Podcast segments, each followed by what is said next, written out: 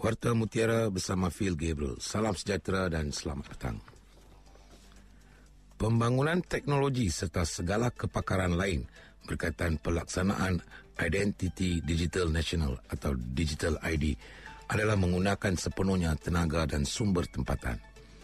Pegawai tugas-tugas khas di Pejabat Menteri Dalam Negeri Dr. Azman Hussein berkata, pembangunan Digital ID itu menggunakan teknologi baru kriptografi post-quantum computing compliance yang dibangunkan universiti tempatan.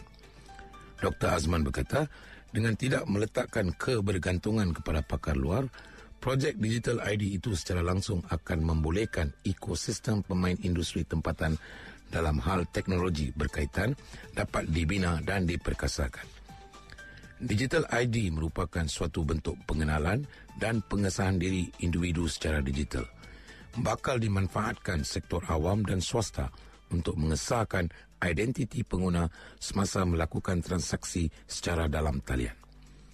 Tanpa menggantikan tanpa menggantikan sistem MyCard, Digital ID merupakan platform yang dipercayai dan selamat serta memudahkan pengesahan identiti dalam talian bagi mengelakkan penipuan identiti dalam urusan secara dalam talian. Zakat Pulau Pinang ZPP menghargai jasa sukarelawan pengemaskini data yang bekerjasama dengan membantu agensi itu dalam menyelidik status penerima bantuan sekaligus membolehkan penyaluran sumbangan yang dibuat lebih tepat kepada kumpulan sasar. Ketua Pegawai Eksekutifnya, Datuk Hamran Azali berkata, pihaknya membuat lantikan sukarelawan pengemaskini data mulai awal tahun ini dalam mengurangkan beban tugas dipikul kaki tangan agensi berkenaan. Menurutnya, sukarelawan pengemas kini data amat diperlukan memandangkan ZPP mempunyai kekangan untuk mengenali status individu yang memohon bantuan di peringkat akar umbi. Beliau berkata demikian pada Majlis Apresiasi Sukarelawan dan Pengemas Kini Data dan Penyerahan Saguati Jawatan Kosong Karya Negeri Pulau Pinang di seberang daya kemarin. Majlis disempurnakan timbalan yang dipertua Majlis Agama Islam Datuk Dr. Roslan Ahmad. Pada majlis itu, ZPP turut menyerahkan peruntukan 506,200 bagi Sagu Hati Jawatan Kosong Karyang dan Elaun Mesyuarat Jawatan Kosong Karyang sebanyak 418,000 bagi tahun ini. Mengulas lanjut, Datuk Amran berkata, pada ketiga ini, sukarelawan yang dilantik ditugaskan untuk mengemaskini data asnaf, fakir dan miskin di peringkat karya masing-masing yang menerima bantuan sagu hati hari raya tahun lalu bagi menentukan sama ada individu sama layak untuk menerima sumbangan yang seterusnya.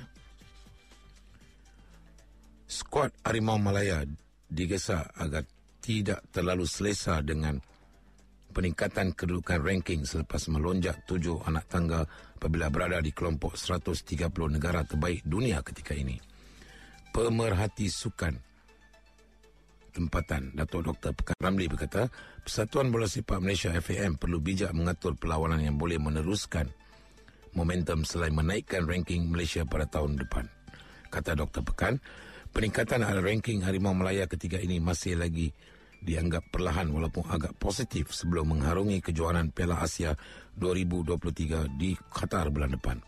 Berdasarkan ranking terkini yang dikeluarkan FIFA semalam, Malaysia masih lagi berada di kedudukan negara ketiga terbaik ASEAN di belakang Vietnam di kedudukan 95 dunia dan Thailand 113. Mengulas lanjut, Dr. Pekan turut percaya kehadiran pengendali import Kim Panggon serta prestasi konsisten pemain berdarah warisan menjadi faktor utama pasukan Malaya boleh menunjukkan peningkatan sejak tahun lalu. Dari sungai hingga ke segara, Palestin pasti merdeka. Sekian waktu mengira dari sungai oleh Salam, salam perpaduan dan Malaysia.